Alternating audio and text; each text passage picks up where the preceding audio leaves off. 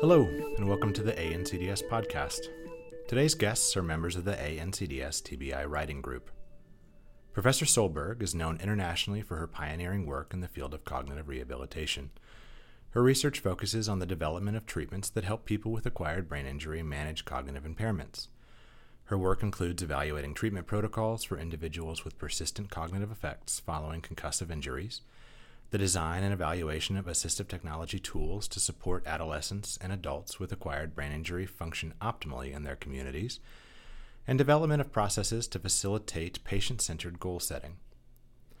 Dr. Sohlberg has contributed to a number of evidence-based practice guidelines supported by the Academy of Neurologic Communication Disorders and Sciences, and sits on several national committees working on interdisciplinary practice in cognitive rehabilitation. She has authored two seminal textbooks in the field, including her new 2023 text titled Transformation of Cognitive Rehabilitation. Professor Sohlberg has been teaching and conducting research at the University of Oregon since 1994. She teaches graduate courses related to cognitive rehabilitation and evidence-based practice and provides clinical supervision in the Brain Injury and Concussion Clinic, or the BRICC, in the College of Education, HEDCO Clinic. Dr. Therese O'Neil-Pirozzi is an associate professor in the Department of Communication Sciences and Disorders at Northeastern University, a research faculty member of the Spaulding Rehabilitation Hospital, Harvard Medical School Traumatic Brain Injury Model System, and a practicing clinician. She is the author, co-author of numerous peer-reviewed publications spanning a broad range of topics, including brain health, cognitive communication function, and neuroplasticity. First, I'd like to welcome Therese O'Neil-Pirozzi and McKay Sohlberg to the ANCDS podcast. Welcome to you both. Thank you. It's good to be here. So happy to have you both here. Two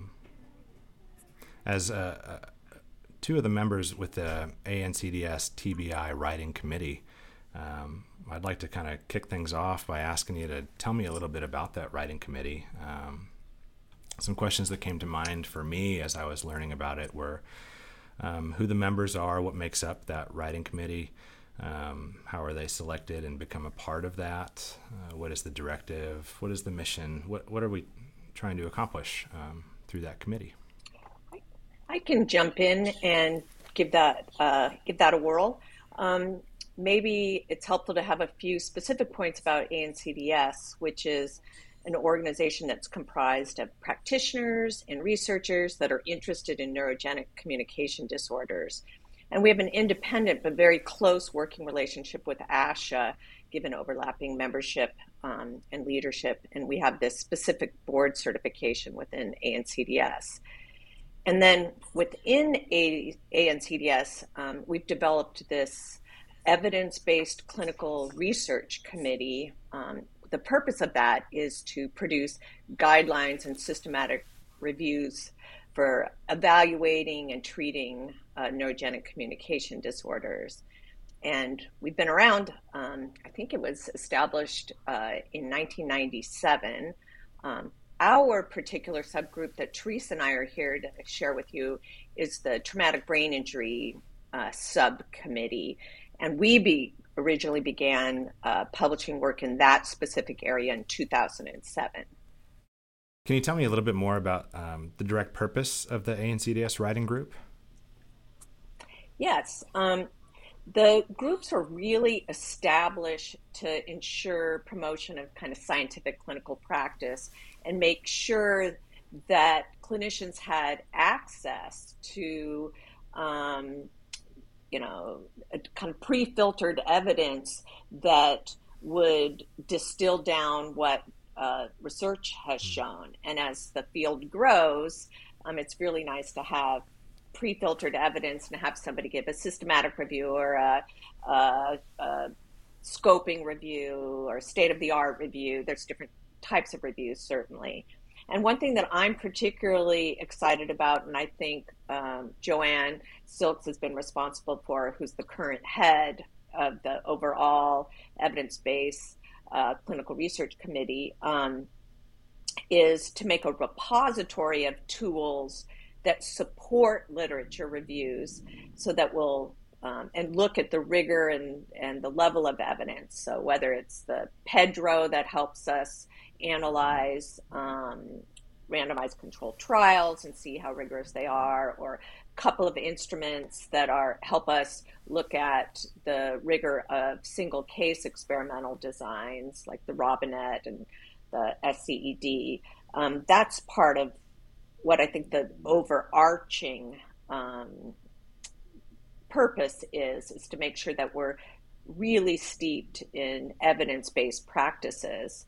And as these tools have become available, and as there's other groups that are, like in our area, the INCOG or the ACRM, the American Congress of Rehabilitation Medicine, that has lots of evidence-based.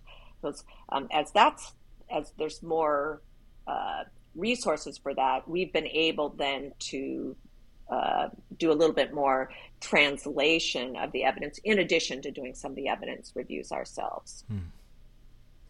And, I would add that each of our papers includes that methodology that we do use that explains the rigor, and attention we've paid to what McKay has just described. A lot of our time and effort goes into multiple people doing, the same reviews independently and comparing evaluations and then discussing discrepancies. And there really is a lot of exactitude in those efforts related to validity and reliability of our decisions and, what we're going to be writing about that topic that we've been researching to disseminate. Mm-hmm. The two of you are part of that committee. Who else sits on that committee? I think I've interviewed Peter Muhlenbrook, who may also sit on the committee. Who else is part of that traumatic brain injury writing group?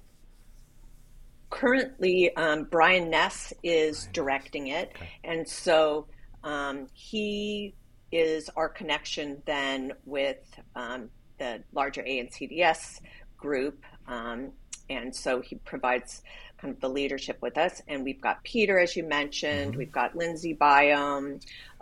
We've got Rick Lemoncello.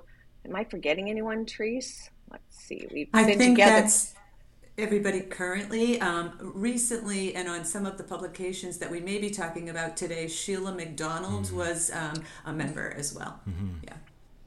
And there's been many iterations. I think I'm the only one that was in the very beginning back in 2007. And it's probably a testimony to how impactful and how wonderful it is to work with the colleagues that are interested in advancing guidelines and kind of clinical translation. So we're having a really good time right now, I would say. So the current group that Therese and I were mentioning has been together quite a, I don't know, what do you think, 3 years, longer? I'd say longer, actually, okay. Maybe close to 5. Yeah. 5, okay. Oh, that's what happens. You're having a blast. You move forward in time. Yeah, time's flying. Okay. Several of the papers that you sent me, several of which I think will link to the ANCDS description, seemed largely to target, and hopefully I'm catching everything, but social communication as one of the big kind of topic areas, and then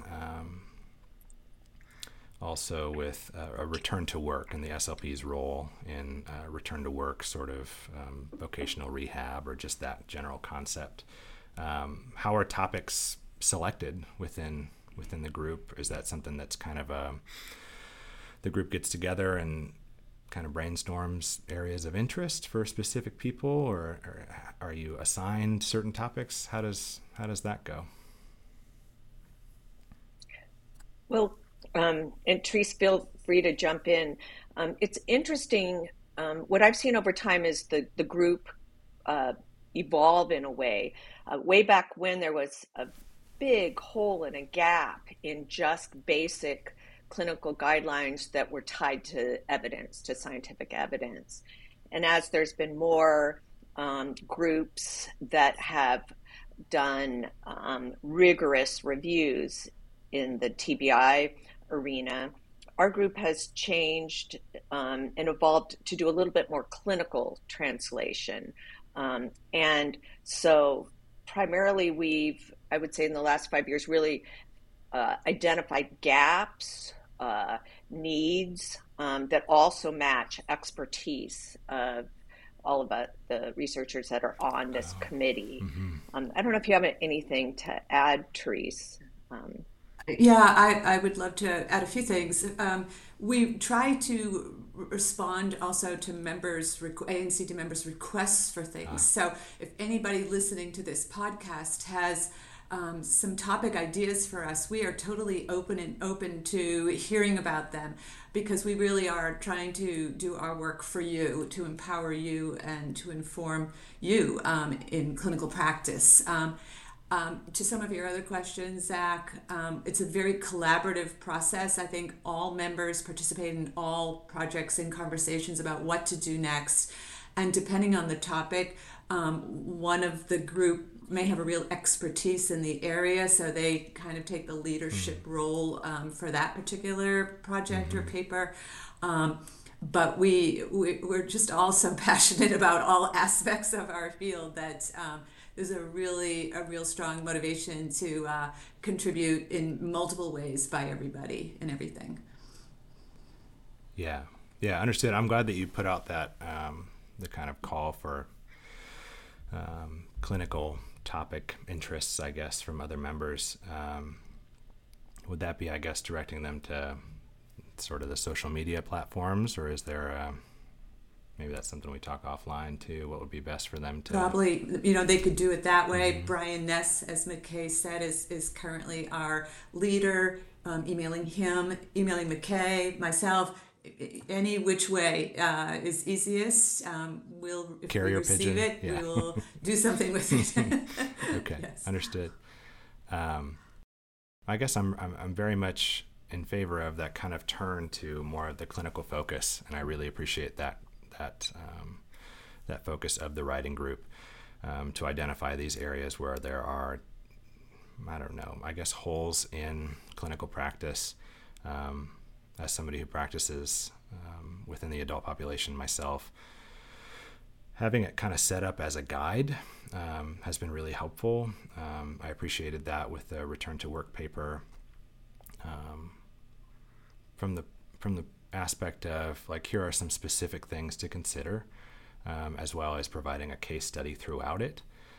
That was really helpful to really take the recommendations and put them into a real live case. That was very helpful, and I guess that's kind of the format that the group hopes to continue moving forward with, is not always a clinician's guide, but kind of always with that in mind of read it and then take it and practice it. I think, first of all, Therese and I are tickled that you particularly called out that paper, because the return to work for people who are recovering from brain injury is something that's we've spent a good part of our careers thinking about. That is a great paper to bring up for a couple reasons, because it's an exemplar for a few different components. One is, as you point out, it was a clinical tutorial. Not all of them are that way, but it was meant to really there was some specific learning objectives that we had. In that case, we really wanted to help speech language pathologists understand a little bit more about vocational return to work models, about what had been published for what kinds of programs that might facilitate return to work, and educate the speech language pathologists about their potential roles across different settings that could help facilitate return to work. And as Therese mentioned earlier, that's an example of a paper where we brought on another colleague.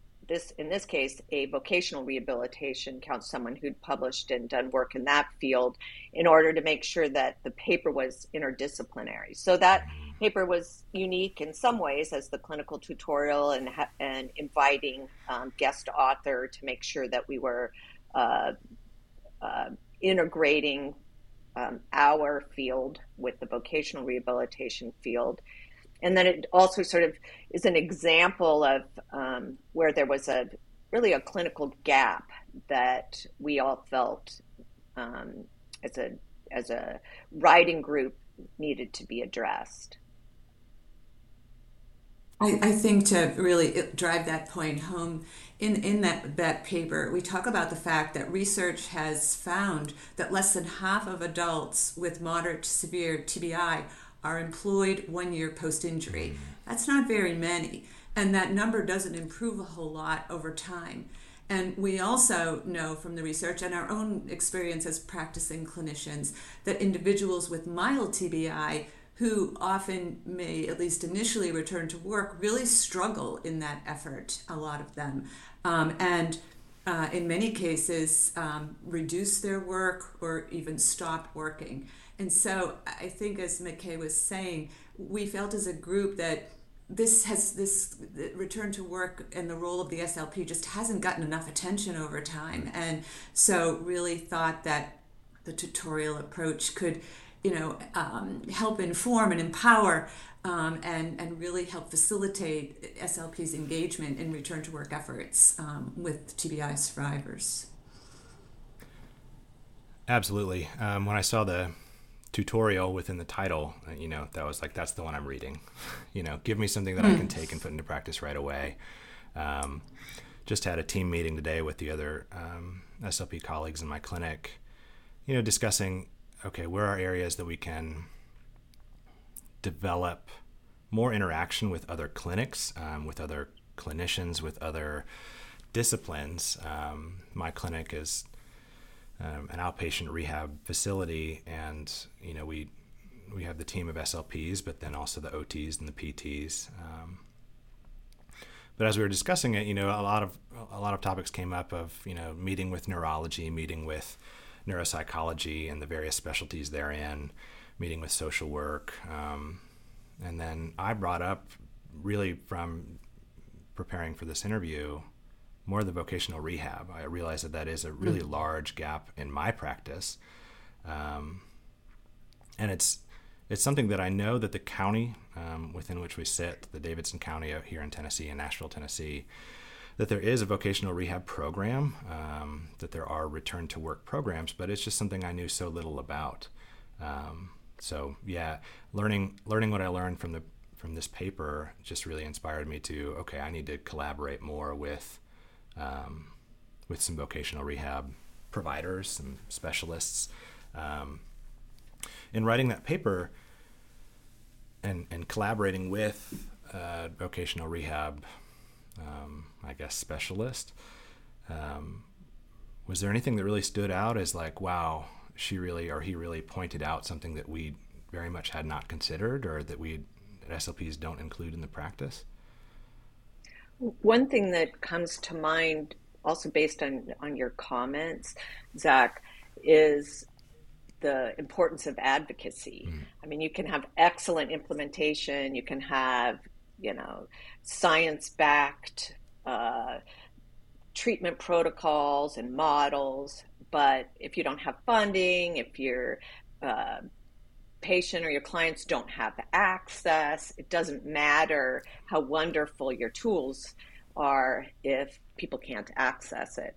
And I think vocational rehabilitation, this arena, is a very good exemplar of that. There's in most places, there's substantial limitations in access to vocational supports, particularly for people with brain injury. You can help way more back injuries than you can help somebody with a significant brain injury get back to work. So just from a funding perspective alone. So I think, in addition to sort of saying, here's ways within the current systems that speech language pathologists can help facilitate the return to work process, our hope also is that we'll all advocate in our communities, because the constraints are different. It is often by state or by county. So that feels important as well. And I might add, I think for me, one of the take-home points was that you can begin working on return to work when patients are impatients. Like it's never too early to start thinking about this for patients that you know have that goal or may have that goal.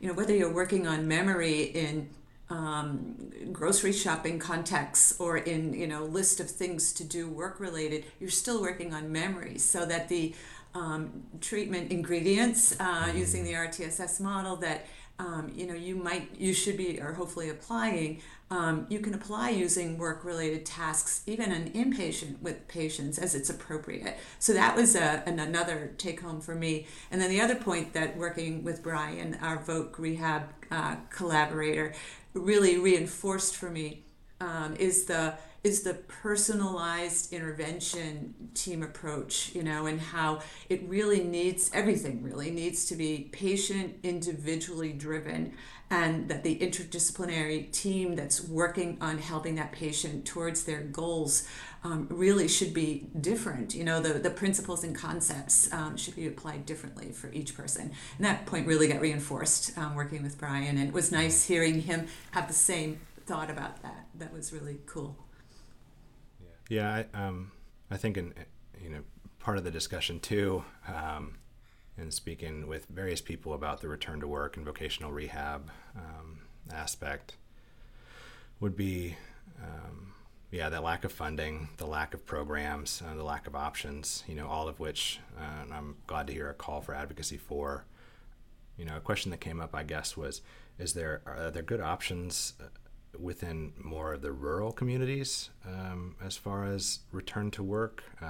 Is there a national, I guess, resource? Is there anything that you've become aware of that could help people, you know, outside of these, you know, academic or urban settings?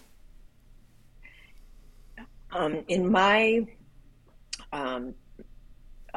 world, it seems that it's very specific to where you're at. And that there's not one overarching national program, or even within our profession where you can, you know, kind of some sort of repository of, and people will get these kinds of services.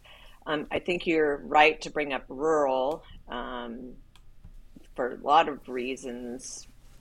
People that are residing in rural communities have all kinds of access issues, and that while telehealth can be very helpful, it's less helpful in the return to work, and that there's already job barriers for people living in those areas, even without cognitive communication disorders. That said, an example of something that we worked on in Oregon that I think is going to be helpful is this past year I was involved in a legislative group, and we had a Senate bill that we just passed where some money that's typically used for people who are unhoused, that money will be used for what we're calling TBI navigators. And so that anybody with a brain injury who's not employed or who's having issues can receive assistance with some of these navigators. And that would be one thing they can do, is look for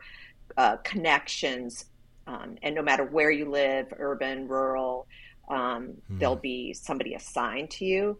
And while return to work or return to productive activity is not the only, you know, we're looking at shelter, all kinds of domains that people have needs in.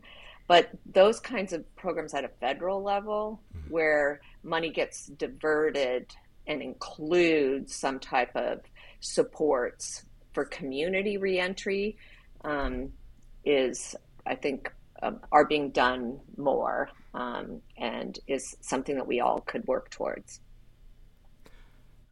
And I might add that states seem to vary. Like, you know, every state has a state brain injury association overseen by the, you know, BIA of America. And I know in some of our calls, I remember us talking about states having different opportunities based on, you know, organization and charts and, you know, so forth. So I think maybe besides some federal support, state level support is definitely worth looking into in the state you're in.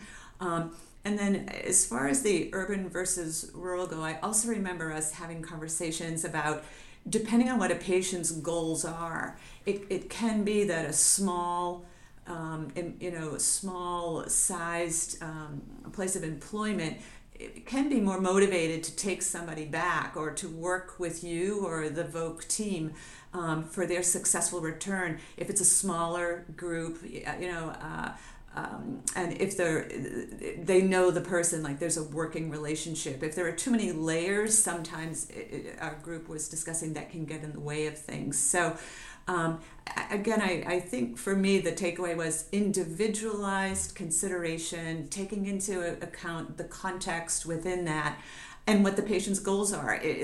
We talk in the paper about a clubhouse model, which is a VOC rehab model, but it's not actually paid employment in any way, shape, or form. But it's an opportunity for a group of people led by brain injury survivors to work together in some kind of productive life participation way, making meaningful contributions, and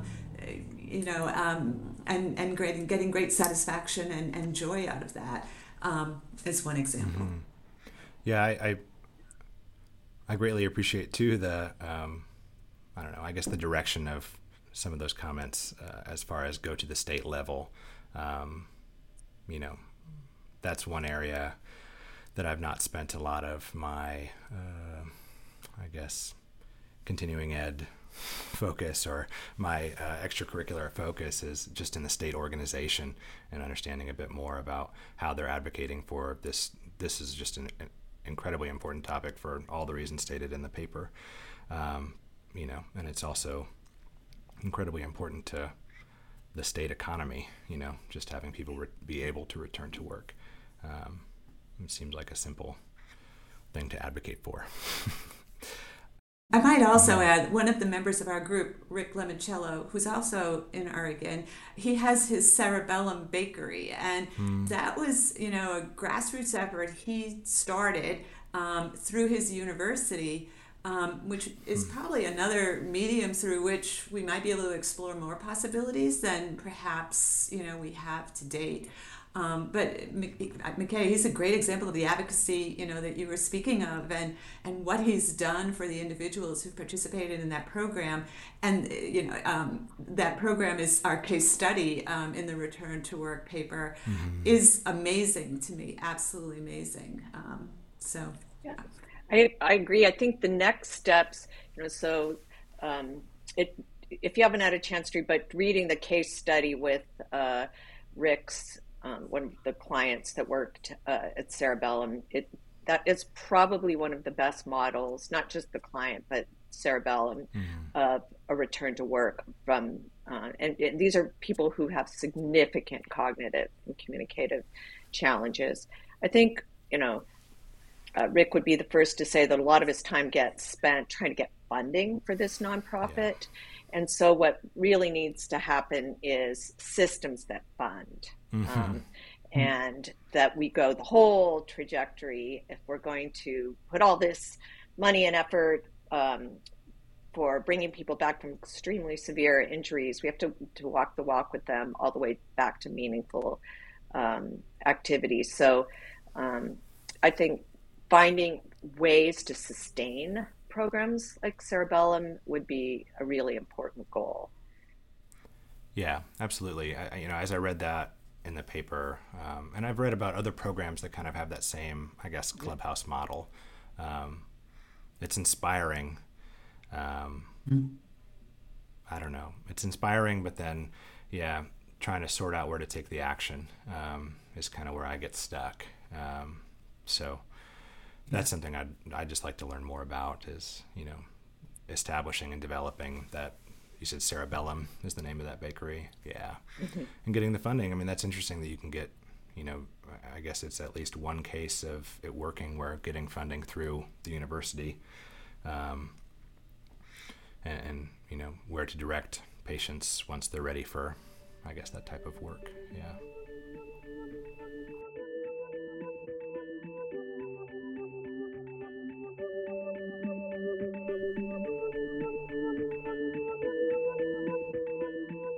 With a very personalized focus, right? So thinking about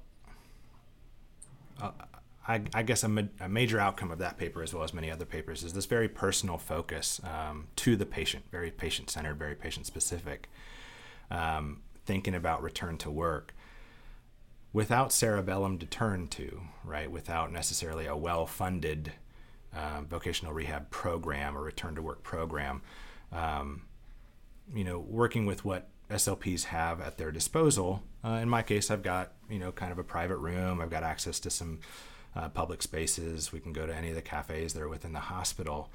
I don't know, perhaps this question is more of like, how do you initiate that conversation with a patient who seems to be appropriate? As Therese said, even very early on in the inpatient setting, how do you get that started? How do you help kind of pull out the information to design our personalized program with each patient? I kind of go with, tell me about your job. Tell me about what were your responsibilities. Give me kind of a job description all the while I'm writing it up.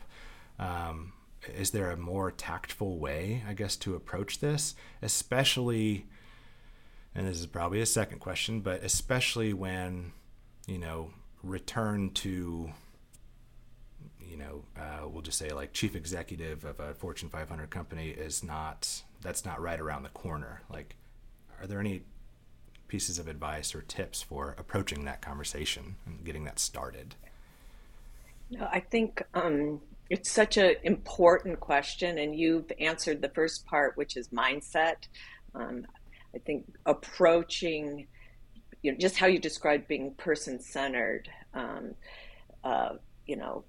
what is it that brings you meaning? If they're not going to go back to a Fortune 500, is it feeling important? Is it feeling in charge? Is it feeling independent? Is it, or is there some tasks there that you particularly liked? Or now that this has happened to you, do you feel like there's other things you never explored that I think Therese brought it up about kind of what's meaningful.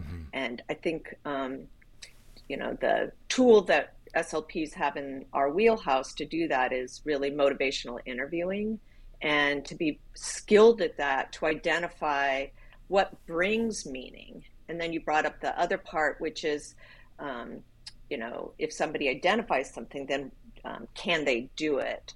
And I think, because we deal with a population with brain injury that often has some self-awareness issues, maybe some anosognosia, where we're worried that it may be too ambitious. But the skills of motivational interviewing allow to have those conversations with hope. What is it you like about that? Would a first step be doing X, Y, Z? If you couldn't do that, what would you want to do? I think sometimes it's hard to feel that a conversation is therapy, but it's, as Therese and I have talked and written about, it's well within our scope of practice to provide this type of counseling. Yeah. That's written in our scope of practice. And taking time to infuse that in each of the therapy sessions as you're helping somebody move forward is key. Also, you mentioned getting out of your office. What are the opportunities in your particular setting? And then you bring up the very realistic issues of kind of what are the community constraints, or is there one person in their community who has some connections or who's motivated. I think it doesn't have to always be the SLP on the team, but, engaging in those types of motivational interviews that identify meaningful activities, looking for opportunities, thinking about a stepwise progression towards something with intermediary steps along the way. That, in an outpatient setting, you might be able to do more than in an inpatient setting. And somebody who's in a community-based rehab center might be able to do different things than someone in an outpatient clinical setting. So it will change. I don't know if that provides if that gets at your question or not. Those are some ideas. So much so. I think you've just changed the next therapy visit with 3 of my patients. You know, just that first question. And really, I guess a lot of my questions, you know, as a clinician, as somebody who's practicing, seem like they probably will get answered by me looking into motivational interviewing, you know, listening back to, McKay, your interview with this podcast in 2017, you know, it's this recurring theme, not just for you, but across all aspects, I guess, that I'm trying to get better at, which is this motivational interviewing. I think that you mentioned there, it's something you can be certified in, but is there a fine place for people to start as far as how to,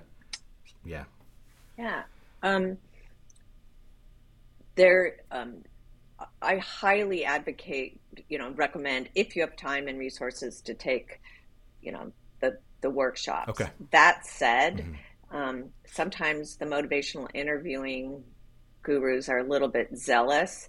And as my friend Don McLennan from the BA in Minneapolis says, you know, Socrates did motivational interviewing and this kind of questioning. Nobody owns this.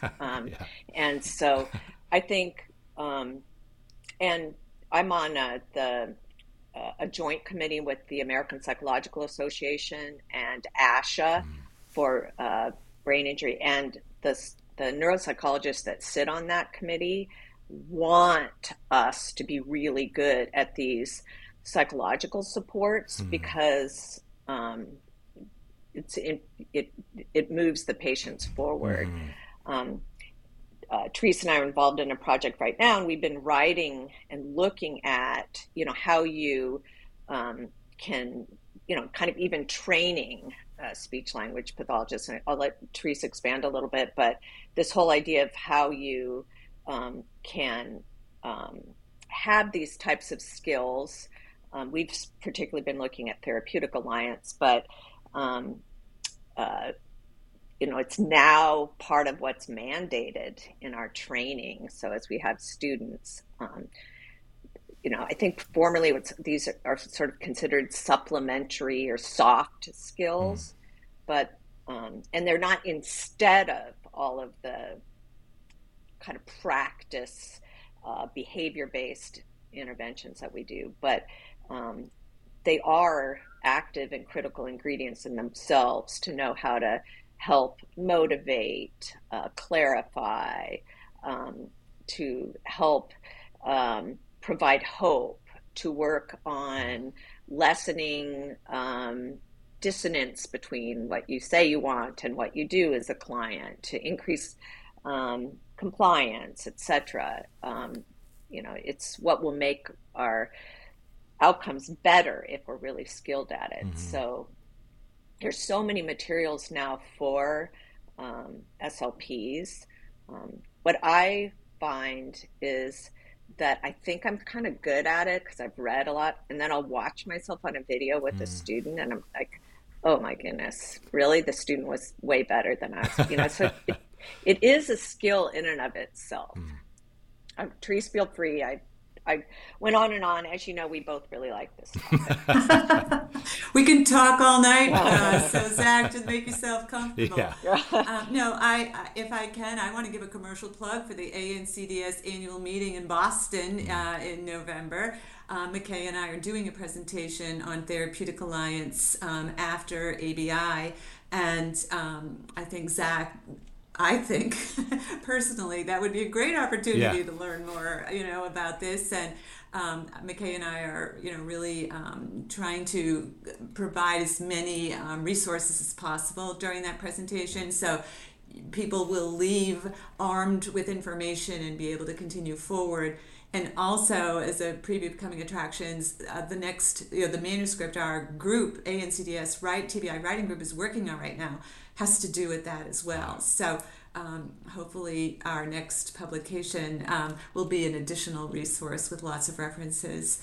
You know, I think we've had some great conversations as a group talking about Therapeutic Alliance and how it's always existed, but we just call it something different now. And I think we've become more diligent about what it entails and how to mindfully develop those skills. You know, I think in my, when I was a student, we talked about Rogerian patient-centered care therapy, right? And applying those principles to our practices. And in many ways, I feel like some of the foundational principles of therapeutic alliance really come from that. And so, you know, none of us are starting with a blank slate, but I think we're just not mindfully aware of trying to facilitate it and establish it and realize the power we have to facilitate it with our clients and fix it if it's not going well. Mm-hmm. So. Yeah, I think a more recent component, something that came to mind while you were talking, Therese, is that I'm starting to talk with my students more about, based on writing this paper with the ANCDS group, is rupture and repair. Mm-hmm. You don't think about that dynamic, and every clinician will have that occasionally. And it doesn't mean there's an argument, but where maybe the client's not feeling it. So, you know, or they've taken exception to something. You said, this wasn't a realistic goal, or you hinted at that. And so maybe that's a rupture in your clinical relationship that now they're not going to be able to really benefit and move forward in the types of activities that you're presenting without some repair. So in this paper, we give some resources, some of which I was not familiar with, that I found really helpful. So I'm disseminating them to my students. You know, I think, again, these are active ingredients. They're not instead of working on using that external aid, or they're not instead of working on this attention treatment program, but they're integral to whatever it is you're doing. Mm-hmm. You turn to kind of discussion there of students, and that's something that's really drawn my, my attention to the topic of late, is that, you know, and this is deviating a bit probably, but that skill set of just establishing a relationship, that skill set of connecting on a human level and developing not only rapport, but developing that trust. And I guess that it's a skill, I know that it's a skill that can be developed, and it's a skill that I think maybe I've developed in other areas of my life and didn't really know was something that needed to be developed, you know, not to sound arrogant or anything, but having that kind of observation or clinical supervision with a student who may not have all of those skills very well developed yet, that's been helpful, I guess, from the standpoint of just seeing it through another person's eyes, seeing how other people interact and react and respond and develop that trust and rapport and that therapeutic alliance. Has been really helpful to kind of think about it more on a, I guess, I don't want to say meta level, but, you know, to think about what are the exact skills that are occurring that work, and what are the ones that don't. Yeah, that's useful. I think that's such a good reflection. And sometimes I look at students and I think, it'd be like if someone told us, you know, I'm going to give you a little bit of information about surgery, and you're going to have some patients who are going to have this surgery, and then, you know, maybe you've had a few classes on it already, and now I'm supposed to be treating it, but it's different than I'd be different than a seasoned medical provider. So like thinking about what can they do to get beyond just rapport, given that this is the first person with a brain injury they've ever seen. Mm-hmm. You know, what are our expectations, and how can we train somebody to do motivational interviewing when they have never seen a client with anosognosia, with not awareness about their impairments, and then still build trust and rapport. So I think it's these micro counseling skills, I think, are really advanced, but we think of them as more basic. So I think we have a lot more to do with with how best to train them with grad students.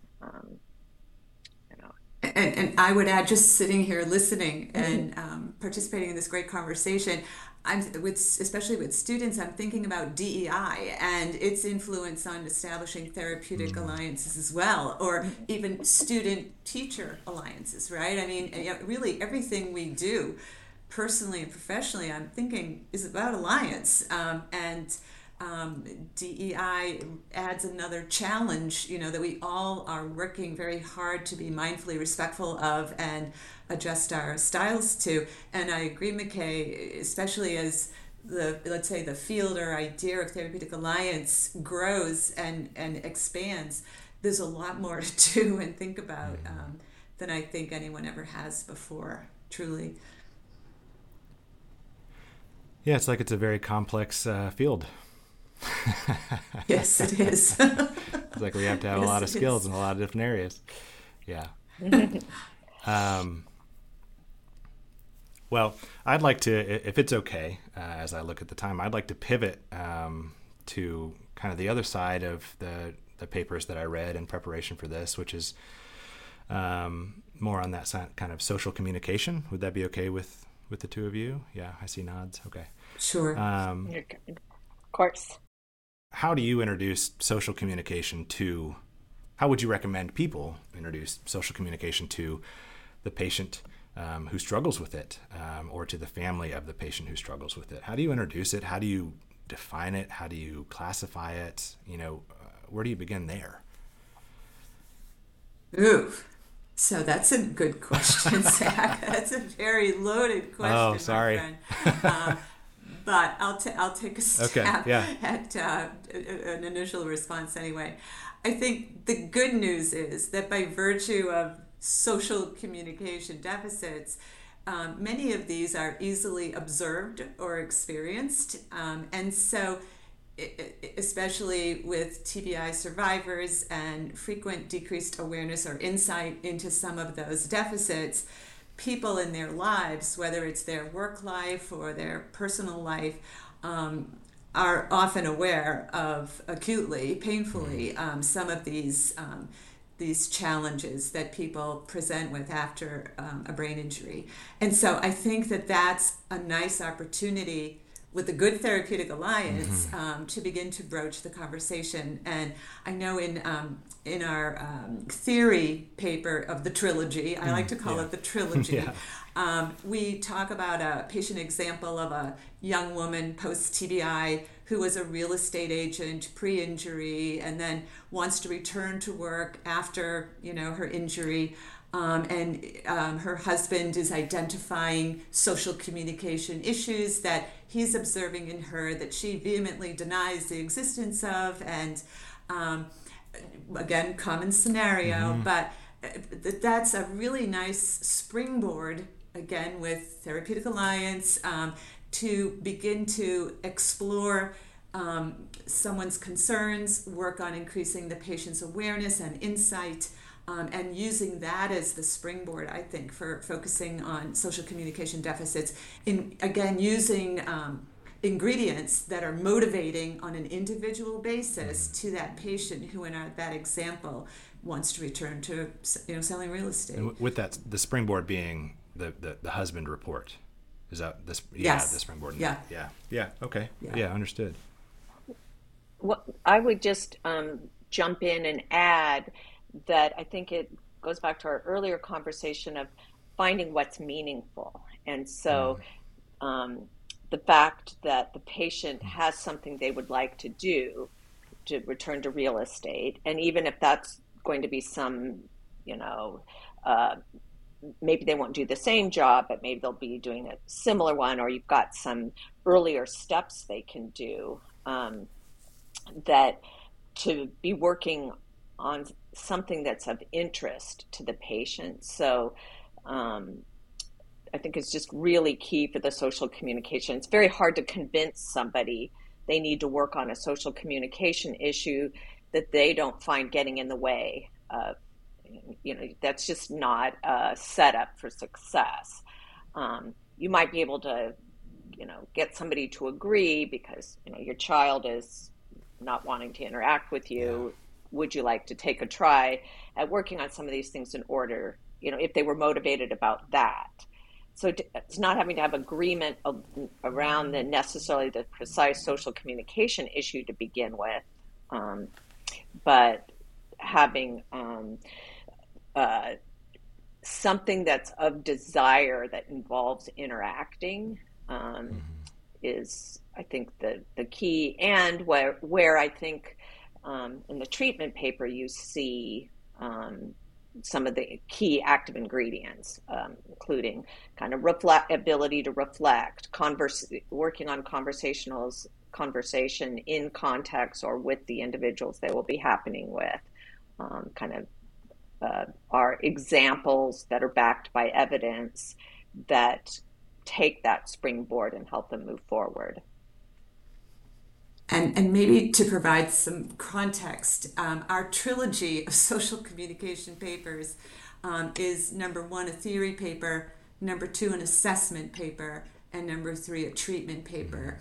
So I think using this example of the young woman post TBI who is who's into real estate, that segue of, you know, her husband being aware of some issues, her denying them, I think is a nice transition to what we talk about in the assessment paper of social cognition and, social communication, and standardized and non-standardized options or strategies to explore that, ways to do it. And then based on that, as McKay said, you know, with information about treatment ingredients and targets in the therapy paper, with, you know, is based on the assessment results, which hopefully do increase the patient's insight and awareness, then you've got your motivation and alliance for her to really want to work on them therapeutically, as discussed in the treatment paper. So, yeah. Yeah, with the, you know, whether standardized or non-standardized assessment, I think the most powerful tool that grants me in clinical practice is that it's not just my opinion, you know, and that's the roadblock that I hit, you know, just about every time that I approach social communication. Is, you know, that's just your opinion, right? I don't really care, right? And I think that's kind of what McKay's hitting on there of, you know, what is this affecting in your life? What is the thing that's meaningful? You know, you're not talking, your kid won't really interact with you anymore, or your friends don't pick up the phone and don't call you back, right? Like, you've got that meaningful, important aspect, hopefully important. And then I like the way that was then phrased of, you know, is that something that you would like to work on? You know, giving them that choice is an important aspect too. Yeah, I think we were emphasizing in return, when we were discussing return to work, that that's something that you can target through your cognitive communication goals as an inpatient. But I think, you know, as we all know, sometimes our patients need some reality testing to increase their awareness and insight after, say, inpatient discharge, and then potentially come back for some outpatient therapy that they're more motivated to engage in and benefit from. Because, as you said, Zach, it's not about, I think this, you think that, so-and-so says this, I don't believe that. It's more, I tried this, it didn't work well, I want to fix this because this is my livelihood, for example, or something. Yeah. Yeah, and also probably developing a little bit of trust from the standpoint of, you may know what's happening, you may be able to tell me what's going wrong. Exactly. You know, I think that family members can say that often of, like, there's something not right. Right? Like, there's, it's not, you know, we go through the domains during the evaluation, especially of, you know, attention, and give examples, and memory, and give examples, and all that stuff can come out clear, you know, with no report of any deficit, but then it ends with, but there's something, you know, there's something not going right, and I don't know what's going on. To be able to then provide some examples, I guess, or, you know, develop some trust of, this guy knows what he's talking about. Because that was probably, you know what that is, it's the eye contact. He's giving me way too much eye contact all the time. He's staring at me, you know, whatever it may be. Yeah. I think you both bring up good points. you know, in the meaning, it might not be always able to do a more lofty goal of, you know, real estate, returning to work. Maybe in the inpatient setting, you say, you know, what matters to you right now? Well, I'm tired of having this babysitter, the one-on-one person sit here staring at me. And maybe that develops into some type of social communication goal. Well, when you're yelling, that is why the person has to be there. And maybe we could work on some strategies to help you before you feel like you need to yell. So you work on some type of behavior regulation that's tied to something they want, which is they feel super annoyed by having the assigned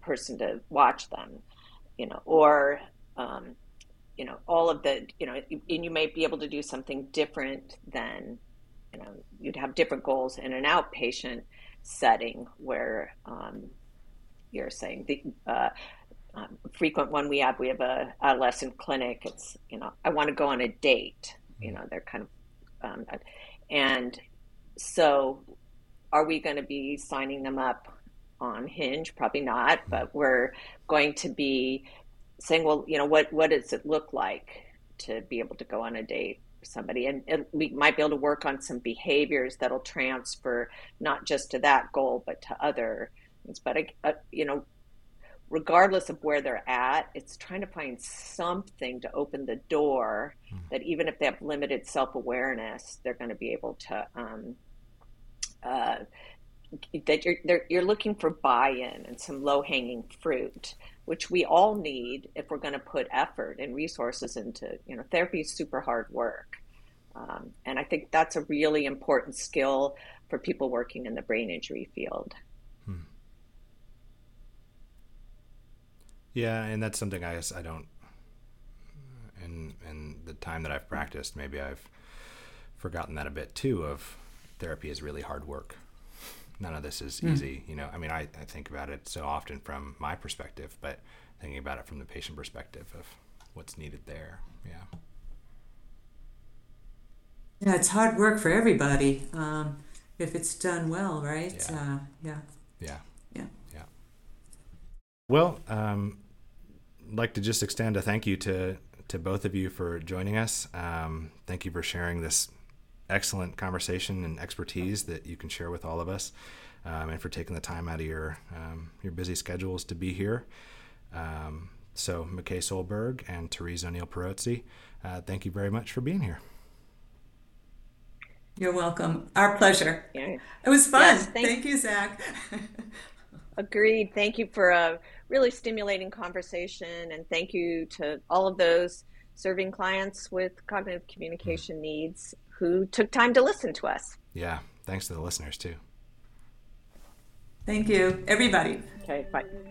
Bye-bye. Thank you for listening to this episode of the ANCDS podcast. To learn more about the Academy of Neurologic Communication Disorders and Sciences, please visit our website at ancds.org.